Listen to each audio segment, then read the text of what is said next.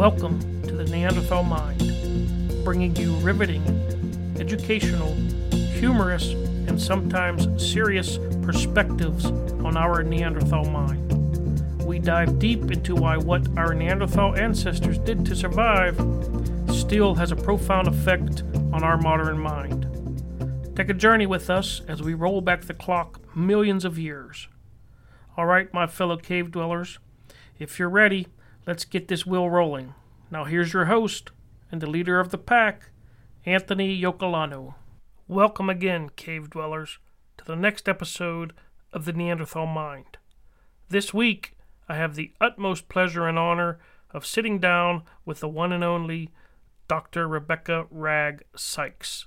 She's the author of a number one selling, critically acclaimed book titled Kindred Neanderthal Life, Love, Death, and Art.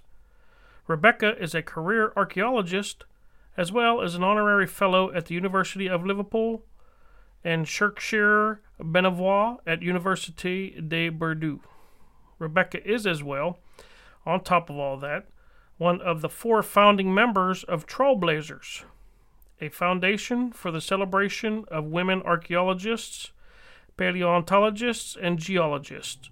Rebecca is active in current movements to advance equality within the archaeological professions, including being part of the Inclusive Archaeology Project and working collectively with organizations including British Women Archaeologists. In this first part of two episodes, as if you didn't know that already, Rebecca and I discuss her early years, her experiences in archaeology, and what led her to write her critically acclaimed book, Kindred. So, cave dwellers, sit back, relax, and enjoy the show. I'll see you on the flip side. How are you? Very well, thank. Actually, I should say good evening to you. I think it's uh, five thirty your your time. It is, yeah, yeah. Okay. Well, I appreciate you taking out a little bit of time of your evening to sit down and talk with me. No, no, thank you so much for the invitation. I know it's been, uh, boy, it's been a few months since I've. I think I emailed you, and then uh, we went through your uh, publishers, maybe. I yeah, believe? yeah, that's Yeah. right. Reshma, yeah, she's great. Yes, absolutely. They were they were fantastic. Kept in constant contact with me, so I, I Oh, appreciate cool. them. So Where are you? Where are you based? I, I'm about thirty miles south of Pittsburgh, is where I'm out. Pittsburgh, Pennsylvania. Oh, okay. So Yeah, yeah. Oh, that's cool. I haven't. Yeah. I've only been to the states once, and I did not make it over that way. it's kind of beautiful over this way. A lot of hills and rivers, and you know, a lot of lot of trees and valleys and everything. So it's it's beautiful. Sounds a lot like Wales. Oh, okay, very good. Yeah, awesome. I, I hope to make it that way sometime. I've Ah. actually never been out of the states, so Oh wow. I would like to uh, hopefully change that in the near future here, just to take some trips, you know, just to enjoy Yeah. what what this world actually has to offer. So. yeah. Um, So tell me about the podcast. How long have you been running it? Uh, let's see. I, I've been going for only about. oh, I'm trying to think of when my first one was. Maybe th- three months at the most. So Oh, okay, yeah. yeah, yeah. I'm just a baby in the podcasting arena. So Oh, uh, everyone's got to start somewhere. absolutely, and I appreciate you helping me start that. I think we're going to be uh, with with yours when it's published. Will be uh, uh, maybe eight or nine episodes. So oh, that's oh, that's cool. Yeah, yeah, and I, you know, again, I appreciate you, you getting me on my feet here and and Oh well, this is only it's only my first book, so you know we're both starting out. well, awesome. Well, in the future, you know, anytime, you know, now that we have the contacts here, anytime you're gonna bring out a new book, definitely get in contact with me. I'd be more than happy to have you on to sure. to promote your book. Definitely. Did Reshma send you a copy? Did you have it? Yes. Yep. Oh, Absolutely. great. Actually, I had purchased the Audible version of Oh, it. oh, so you heard me waffling on, did you? That's okay. so yeah, it's boy, and I, I, I think I did that before I even contacted you or or you know or Uh-huh. got in contact with the publishers, and then yeah, they were they were uh, awesome enough to send me a, a, a not a hard copy, but you know yeah, an electronic copy, whatever. nice. So usually I just start off with you know just tell me about Rebecca. Tell me a little bit about yourself. Um, well, I'm an archaeologist. Um, I uh, started training in archaeology back in ooh, 2000, I started my undergraduate degree. Um, and that was just a general archaeology degree. Um, and then I quickly sort of realized um, that my interest from childhood in sort of uh, the past of people did go sort of deep and that I really did want to pursue that and go right into prehistory. So I ended up um, taking a master's in human origins um, and through that I sort of homed in on the Neanderthals and um, and then did a PhD on the Neanderthal archaeology of uh, Britain, the later Neanderthal archaeology. Um, and then yeah, I did a I did a postdoc in France um, which was mixed prehistoric stuff. There was some Neanderthal uh, sort of content to that, but it was more actually about stone tools and the materials um, through prehistory.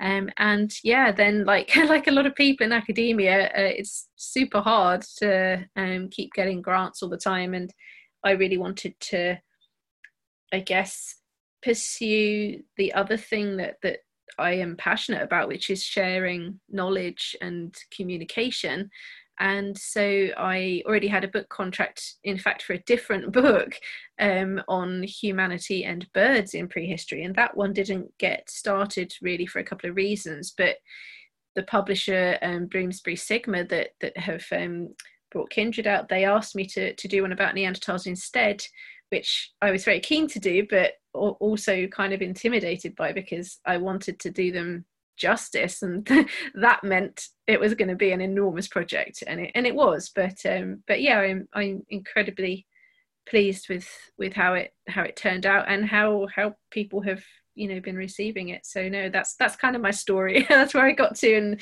turned into an author.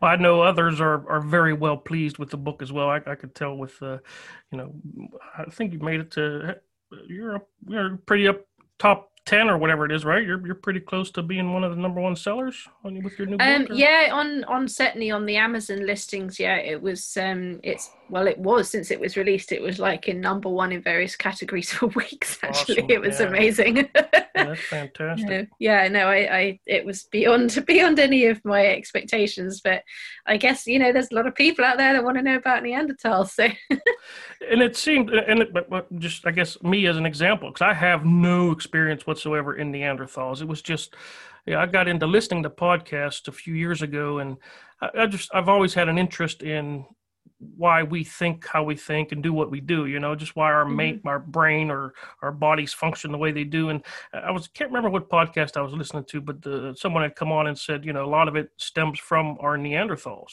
so that kind of piqued my interest into getting into well, you know, why do we still act that way after so mm-hmm. many thousands or millions of years, depending on you know what what you follow? So mm. uh, that's kind of what led me to uh, start the uh, Neanderthal Mind podcast. So yeah, oh, that's cool. Yeah, it, it seems like it's you know every day, it's it's it seems like there's more discoveries, new discoveries every day as well, and uh, you know it seems to be getting more and more popular. So yeah, no, definitely. I think that's one of the things that that I found a little bit sort of scary to write the book because I knew that there was like already literally, you know, thousands of journal articles and book chapters that, you know, I knew and um, I could draw on and, and go back to and, and read again and, you know, draw all that together. But I knew that as I wrote it, there was going to be, you know, things coming out left, right, and center, and I would have to, you know, update it. And in fact, I, I submitted it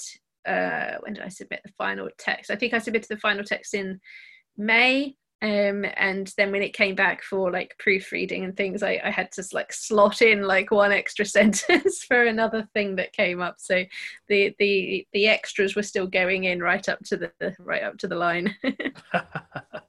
yeah, I, I uh, interviewed uh, E. A. Meigs as well. I don't know. She she does the uh, the Dreamers book series. It's kind of a uh, fictional in a sense tale. She follows a Neanderthal family, uh, but she uses discoveries to tell the mm-hmm. story, you know. But uh, and that's what I had asked uh, Meg as well is you know how, how do you cope with so many changes mm coming out as soon as you you know as soon as you finish up a chapter you're like oh man i gotta i gotta include that yeah. into the chapter now so. yeah exactly um, no i mean it's it's tricky but i think um I think overall, a lot of the fundamental um, stuff has been, I guess, pretty foundational for a long time, and um, genetics has been the the reason behind the main shift, which was obviously the confirmation that there had actually been interbreeding. That happened a decade ago now.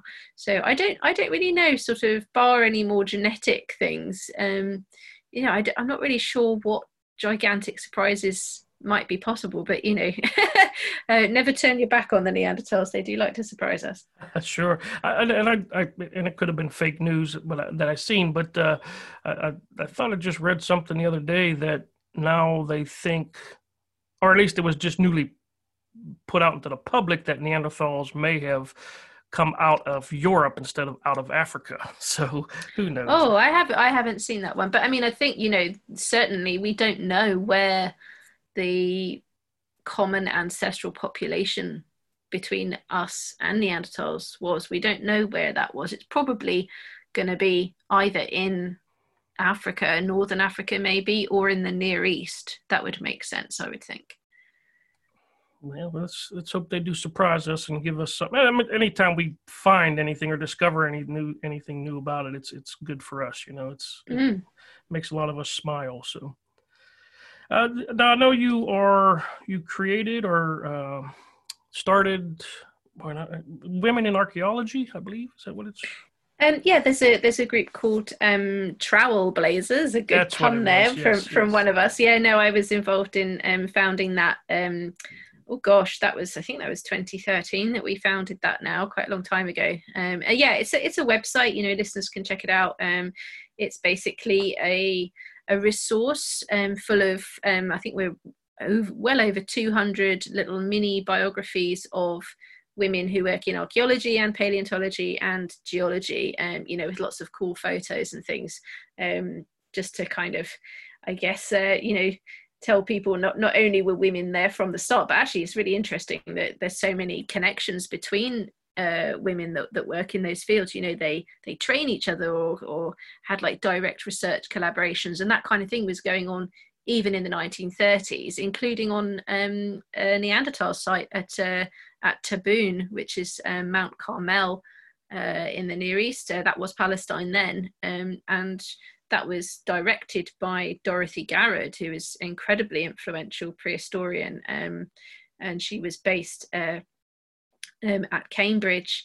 Um, but she had many women working on that site with her, um, and it was actually a woman, a local woman, who was uh, one of the the many local people who were working on the site, uh, sort of, you know, actually excavating, but also sorting material. This woman was called Yusra, and um, apparently it was her that identified the hominin remains of this uh, very subsequently famous Neanderthal woman, um, Tabun One. She ha- she is one of the most complete female Neanderthals we have, with one of the the only complete female um, pelvis, uh, you know, the hip bones, which are so important for understanding uh, Neanderthal biology and how how women lived during that time, how they gave birth and stuff. And so, yeah, there's there's these connections between women and and um, and even in Neanderthal sites, it's great. Now, you said that was what was it? T- tabun? Is that tabun? Yep. Okay. And then just to clarify on the uh, um, it's called it's trowel blazers like the yeah the trowel like yeah like yeah. the trowel because you know archaeologists we use trowels to sure, excavate. Right. so instead of trailblazers um, one of one of the other founders tori herridge um, she's a paleobiologist and she's extremely good at puns. And so she's like oh yeah let's call it trowel blazers. And she's right it's a great name. So yeah the website is just trowelblazers.com okay awesome. Yeah we'll get that up too now you do. Um, so is that where the coaching comes in? I think you, you had. Uh, I can't remember where I seen it at on something. You, you do you do some kind of coaching for uh, women um, in what, archaeology or something? Um, I I did do some work um, uh, in terms of running a science writing course. I think that okay. was last year. Yes, um, yeah, that was kind of like that was separate. That was to do with um, the British Science uh, Foundation. Um, but yeah, no, it's I kind of although my my professional sort of expertise and archaeological training, everything that I that I have, I would always say first and foremost, I'm a Neanderthal sort of specialist um, and stone tool expert and all of that. Um, but yeah, I'm I'm interested in um, in the history of archaeology, you know, in the book, there's tons of of the really interesting, weird historical details around Neanderthal finds. Um, and that's also kind of what got me interested in the history of women in archaeology um, and how how that fits together and and then you know just the the relevance of um, of conditions today for for women working in archaeology and, and sort of the professional side of it as well. Um, but yeah i think um, i think the the historical side is is something that i guess in in some books about neanderthals they there is some history there but there is a lot of very sort of funny little facts and strange things um, about particular fossils and i really wanted to put that in as well and that that whole storytelling side is really important to to to how I work. Um, even though you know I've been in academia for a long time, and you're very much trained in the scientific method, and you know how to write a scientific paper is is one thing. Um, but I didn't want the book to be like that at all. I wanted it to be, you know, I wanted it to be absolutely rooted in the science and the data, but kind of then describe that and you know present ideas around that but also take a little leap beyond and you know have some some speculation and some inferences that are informed by what we know from the archaeology. Um, but be a little bit creative and try and help people i guess see the world from through the eyes of neanderthals as well i was actually going to mention that too. I was going to uh, you know wanted to talk about how um, you know your storytelling goes in the book where you know you give like a you know almost like a day in the life of a neanderthal before you really get into the you know the, the i guess you can say technical side of it. And uh, yeah i was going to ask you do you ever think about writing fiction books in regards to neanderthals? Uh, yeah you know what? I i would love to. I find it a little bit scary the idea of it because i mean I was definitely like one of those um sort of people at, at, at high school, you know, who was like interested in poetry, and I, I sort of co started the poetry club at school and things like that. So that side of creative writing has always been there, um, and definitely one of the the reasons that I I guess became really enthralled by Neanderthals and interested in them was through fiction as well. You know, um, Jean Auel, I'm sure listeners will know her work, um, the Clan of the Cave Bear series that she began in in the 80s um, and although her writing is not the same as as how i how i do my creative stuff that that definitely was part of my interest and so i have you know i have always done a little bit of creative writing here and there and, and poems although nobody's going to see my teenage poems um, but uh, but yeah no I, I kind of the thing is i i feel like it's it's weird because um i'm quite visual but I'm not like an exceptionally great artist. So I like making sketches and things. But what I try and do is with the creative, and they're basically little narrative sections at the beginning of each chapter. Sometimes they're short, sometimes they are actually more like a short poem, sometimes they're like little stories and scenes. Um, and what that is, is basically when I read a scientific article or a book, I get really strong visual images of, you know, that situation in the past. Um, say there's, you know, one of the chapters in the book is about um, hunting, um, and the the scene there is um, a real site. It's the site uh, Schöningen, uh, which is about 330,000 years old in Germany, and it's a horse hunting site on the shores of a lake. And the remains of um, 50 horses or so have been found from there probably multiple phases of hunting. It's not just one mass hunt, but also um, these absolutely incredible uh, wooden spears, probably throwing spears, um, are preserved from there as well. And you know, there is a there's a lot that's been written about that site, and and absolutely, you know, when you see new publications on it, it's like, oh, it's really exciting. I can't wait to read it. But that's the sciencey side. But at the same time, my my creative mind is ticking away, and I, you know, literally see the horses' bodies floating in the lake, you know, like their eyes staring up at the sky. And, and it's that kind of visual stuff that I, I can't draw that myself. You know, there are pictures in the book, and I got a much more talented artist than me, who's also an archaeologist, Alison Atkins. She's done the little drawings. But I'm trying to describe what I see with words. and it's that intersection, I guess, between what the archaeology means to me in terms of what we can say scientifically about Neanderthals, but also what that reveals about what living 330,000 years ago was like. And it's that that I want to sort of share with people and I guess distill down into these little narrative sections at the beginning of each chapter. Well, speaking, I guess, just from the layman, lay person side of it, meaning me, you know, because I, I, again, I, I come into this as a, a grade level, grade school level knowledge of Neanderthals. It, it helps whenever you create those stories like you do before each chapter. It, it helps me contextualize, I guess you can say. It puts me into that scenario to make me understand you know what's been found and you know uh, all the discoveries that we've made so i definitely appreciate that type of uh, I guess you oh, could I'm, say re- I'm really glad.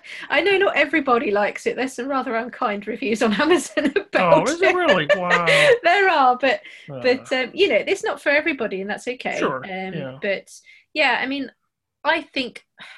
I think I've got a novel in me, but I don't know how to get it out. And yeah, the idea of trying to write dialogue is really scary. So okay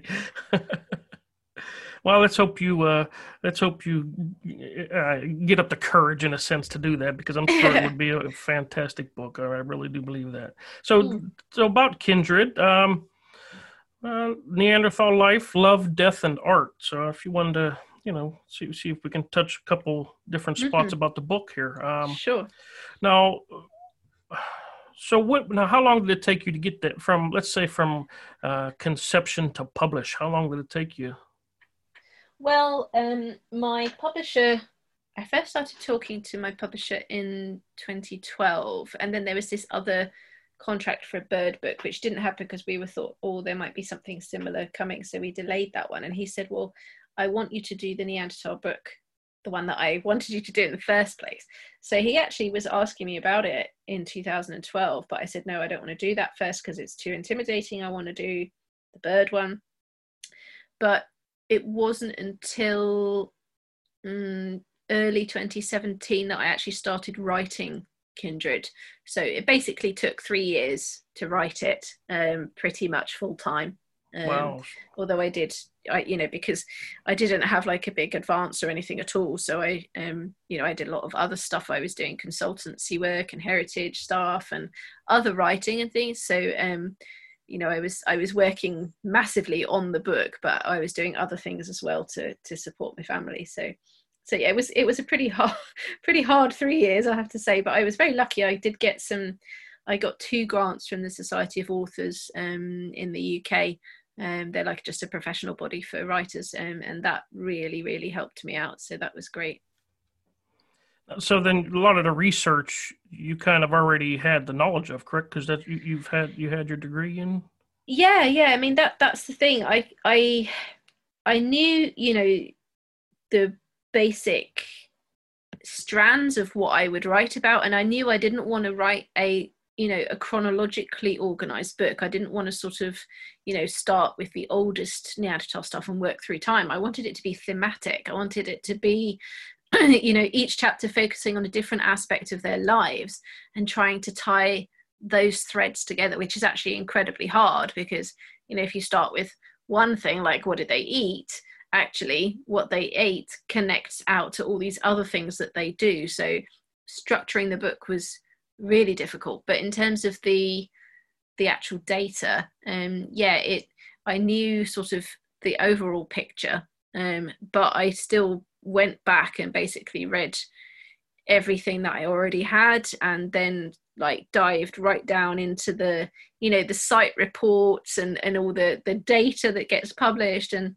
you know I really wanted it to be um as well grounded and you know and as accurate as possible. But also quite often um when you when you read the sort of the the main papers and stuff about sites, um, sometimes there's really interesting little details in the supplementary materials that go alongside that um, that you wouldn't have noticed otherwise. And some of those things provided little threads of information or, you know, interesting little facts. Um, so that depth of research um, was really good to do although it did mean that it took a little bit longer than i thought. I thought it would take me like two years to write it but it did take a year longer um, mainly because i was you know really going in depth into it. And also i wrote tons more than than my actual you know word allowance. I had to cut about 150000 words off um, oh, wow.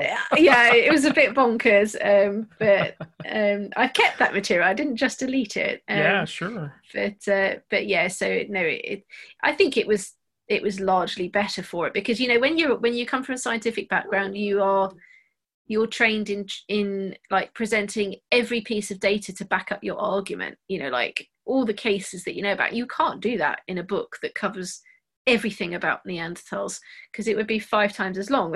so which is what that's why I had to cut it down because I started off collecting everything about every kind of aspect of their lives.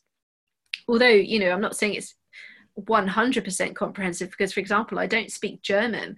Um, so I know some of the archaeology of Neanderthals in Germany, but I'm much more familiar with the French literature and things. So there is a slight geographic bias, you know, even in in what I've done. And you know, I don't I don't include anywhere as much from Eastern Europe and things for the same reason.